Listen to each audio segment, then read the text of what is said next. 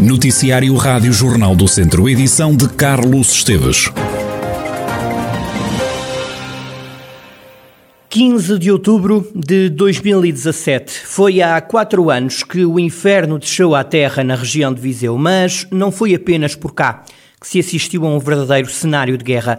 As chamas alastraram a vários conselhos do norte e centro de Portugal e chegaram mesmo a atingir a região de Galiza, em Espanha. Morreram 51 pessoas, pelo menos 70 ficaram feridas, algumas com marcas para toda a vida. Arderam 220 mil hectares de terreno, mais de 80% do mato da área florestal do distrito ardeu. Das vítimas mortais, mais de 30% morreram em casa. As restantes perderam a vida a tentar fugir das chamas. Durante dois dias, o fogo avançou sobre floresta, fábricas, terrenos agrícolas, casas, carros ou currais. Os danos ainda estão hoje por calcular na totalidade. Quatro anos depois dos focos de 15 de outubro de 2017, a Rádio Jornal do Centro está a ouvir os comandantes dos bombeiros dos conselhos mais afetados. Em Oliveira de Frades, o comandante fala numa falta de meios e pede novos equipamentos de combate aos incêndios. Fernando Farreca diz que as forças estão preparadas, apesar de poderem ter de lutar contra o fogo, que classifica como um inimigo desconhecido. Preparação das corporações continua a ser exatamente a mesma. Nós estamos disponíveis, estamos preparados, falta-nos o melhor, falta-nos meios novos, porque os nossos meios têm 30 e 40 anos, falta-nos efetivamente equipamento de combate novo. Agora, em termos de homens, nós estamos preparados. Agora, nós temos uma coisa, e temos que ter a noção, é que perante uma situação daquelas, não há homens que cheguem para chegar a todo lado. E os olhos formados são os relatórios que estão a sair, mesmo relativamente a Pedrógão, onde há técnicos a dizer que efetivamente aquilo era lutar contra um, um desconhecido. Portanto, por muita preparação que se tenha, os Estados Unidos também a têm, têm os melhores equipamentos do mundo e os incêndios lá são de 70 mil hectares, 80 mil hectares, 90 mil hectares e, pronto, agora, isso não quer dizer que as forças não estejam preparadas. Efetivamente estão preparadas, mas nós tendo a situação de incêndios de vento com a dimensão de que foi o outubro de 2017, é difícil. Só, só quem esteve mesmo no meio deles é que sabe porquê, porque não há estratégia, mas não consegue definir estratégia. Imagina, ele com 50 bombeiros, com 8 freguesias, com 5 carros de combate, há 3 freguesias que não vão ter carros de combate. Em Tondela, o comandante Nuno Pereira defende que nada de positivo se fez para melhorar o serviço dos bombeiros. O responsável diz que de há quatro anos para cá a situação está bem pior nas corporações. Se formos a ver bem o que mudou no que diz respeito a efetivo, a veículos, eh, nada. Continuamos na mesma. Os veículos cada vez estão mais, estão mais desgastados, estão mais estão mais usados. Relativamente a meios humanos, em alguns corpos bombeiros houve um aumento, noutros corpos bombeiros houve uma diminuição. Relativamente às, às condições atmosféricas, claro que isto não depende de nós, mas eh, cada vez mais uh, é mais propício o, o, surgimento de situações anómalas como as, como as, eh, as que surgiram em 2017. Se compararmos 2021 com 2017, atualmente posso assegurar que estamos muito, mas muito pior do que, do que 2017. Também em Mortágua a percepção é de que nas corporações de bombeiros tudo se mantém igual. O comandante dos bombeiros, Luís Filipe Rodrigues, diz que agora a informação circula mais rapidamente do que acontecia em 2017. Em termos operacionais, pouco ou nada mudou. Uh, aquilo que existia à data, uh, a capacidade operacional, os meios, a forma de comandamento, tudo se mantém praticamente inalterável. Talvez numa ou noutra cooperação haja mais meios ou menos meios. Uma coisa alterou, a informação de base e a informação uh, previsional de daquilo que pode vir a acontecer flui uh, com mais rapidez, uh, um pouco mais assertiva e, de facto, aquilo que faz a diferença para um incêndio como aquele que aconteceu em 2007 são as condições climatéricas e pouco mais a fazer. Houve algum investimento maior em termos preventivos, estruturais do território, mas não ainda o suficiente. Comandantes dos bombeiros dos conselhos mais afetados pelos fogos de 2017 estão de acordo, as condições para as corporações não melhoraram e falta investimentos nos equipamentos, nos meios humanos, na floresta e no ordenamento do território para que não volte a surgir um fogo com aquelas dimensões. Morreram 51 pessoas, pelo menos 70 ficaram feridas e foi destruída uma área de mais de 220 mil hectares. Morreu uma pessoa com Covid-19 no centro hospitalar Tondela Viseu nas últimas horas. Os dados mais recentes dão conta de 12 internados, 10 pessoas estão em enfermaria e há dois doentes na unidade de cuidados intensivos. Foram dadas três altas nas últimas horas. É preciso alertar a população de que os valores que as transportadoras cobram vão aumentar por causa do aumento do preço dos combustíveis. A frase é de Pedro Polónio, presidente da Associação Nacional de Transportadores Públicos Rodoviários de Mercadorias.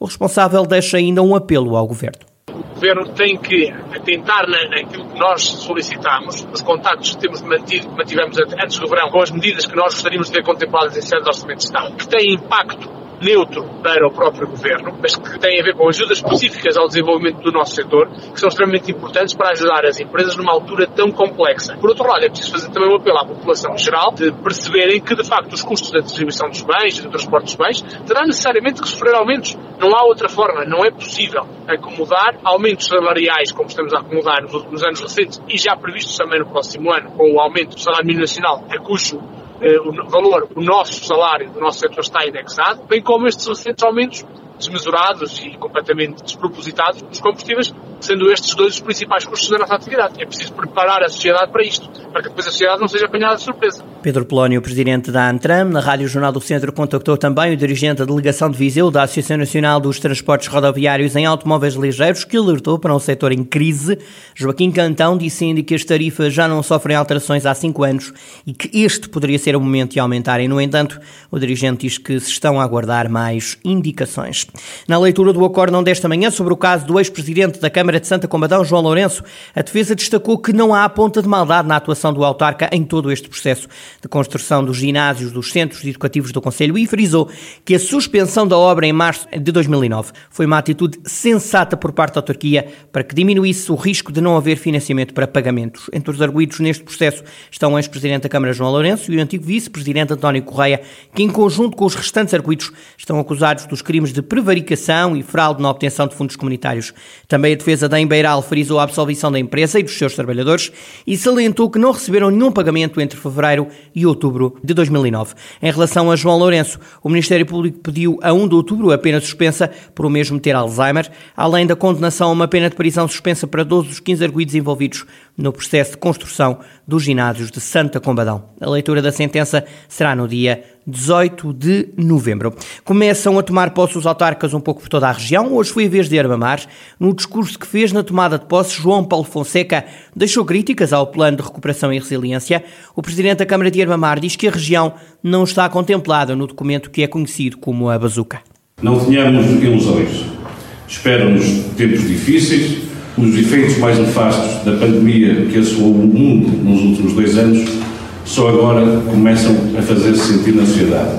Eis que temos aí o famoso Plano de Recuperação e Resiliência. Esse foi utilizado de forma mais desavergonhada do que à memória como uma arma de campanha autárquica pelo Partido Socialista e que se traduz uma vez mais num insulto ao nosso território, que é no mesmo esquecido e ostracizado pelo poder central, como se o interesse do país se reduzisse aos interesses de meia dúzia de territórios que já por si foram sendo beneficiados ao longo dos últimos anos. Não tenho dúvidas que só com uma posição de defesa intransigente, forte e comum por parte das forças vivas, mas sobretudo dos autarcas do nosso território, poderemos reverter esta situação de manifesto desprezo e discriminação por nós e com as nossas gentes. João Paulo Fonseca, que viu renovado o mandato nas eleições de 26 de setembro, detalha os objetivos que quer ver cumpridos nos próximos quatro anos. Não vamos deixar de lutar junto do Governo para que a variante de Fontel seja finalmente uma realidade. Não vamos dedicar de continuar a apostar, como fizemos há muito na educação das nossas crianças e jovens. Vamos continuar a apoiar os alunos do ensino superior com as bolsas, com a atribuição das bolsas de estudo. Vamos continuar a apostar na promoção da melhoria das condições da prestação de cuidados de saúde às nossas populações Vamos continuar a apoiar os nossos bombeiros, vamos continuar a trabalhar conjuntamente com a GNR no sentido de garantir a segurança das populações, vamos avançar com a construção do novo pavilhão gimnodesportivo, vamos recuperar o edifício da adega cooperativa do tanto de valências que tanta falta fazem, vamos qualificar a nossa rede de estradas em e em face do sucesso alcançado, vamos continuar a apostar na captação de investimentos ao nível do turismo. Vamos continuar a construir em Aromar um Conselho de futuro e com futuro. João Paulo Fonseca, que já tomou posse para novo mandato à frente da Câmara de Armamar. Está de volta este sábado à noite na aula magna do Politécnico de Viseu, o Tosta Mista, o Festival de Tunas Mistas da cidade de Viseu. É a 13 terceira edição de um dos eventos académicos mais participados da cidade de Viriato. Tiago Pestana, da organização do Tosta Mista, diz que este ano as receitas conseguidas com o festival vão reverter a favor da Associação Resgate Animal de Viseu. Esta é a nossa 13 terceira edição. Temos quatro tunas a concurso, que são é, a Tuna Destes, a Tuna Académica da Escola Superior de Tecnologia de Saúde de Coimbra. Temos a Tautad, que é a Tuna Académica da Universidade de Trás-os-Montes e Alto Douro. A Fartuna, Tuna de Farmácia de Coimbra. E ainda a Tuna, que é da Tuna Académica da Escola Superior de Saúde de Viseu. Destacar ainda que nós, por norma, costumamos sempre associar uma causa solidária ao nosso festival e este ano escolhemos apoiar a RAD, a Resgate Animal de Viseu, porque achamos que é um, uma, uma associação que o merece e que apoia uma causa muito nobre e também com a qual nós todos nos identificamos, porque todos sabemos a importância que os animais têm para os humanos, que é cada vez ainda maior. Este é um reencontro com o Festival de Tunas. Tiago Pestana fala num regresso à normalidade significa o, o retorno do, do, ambiente festivo. Claro que agora é uma normalidade que, que, não é como antigamente, é uma nova normalidade, especialmente nós no mundo das tunas que vivíamos muito do contacto físico porque é, é muita emoção, a música traz muita, muita felicidade e agora é que burçar, claro que vai ser diferente, mas uh, o espírito académico vai sempre sobressair e vai ser uma festa na mesma igual. Tiago Pestana, da organização do Tosta Mista, o Festival de Tunas da cidade de Viseu, que acontece amanhã à noite na aula magna do Politécnico de Viseu, tem início às nove e meia da noite, a entrada é gratuita. Quem for assistir pode doar dinheiro que será oferecido à Associação Resgate Animal de Viseu, pode ainda doar ração para esta associação.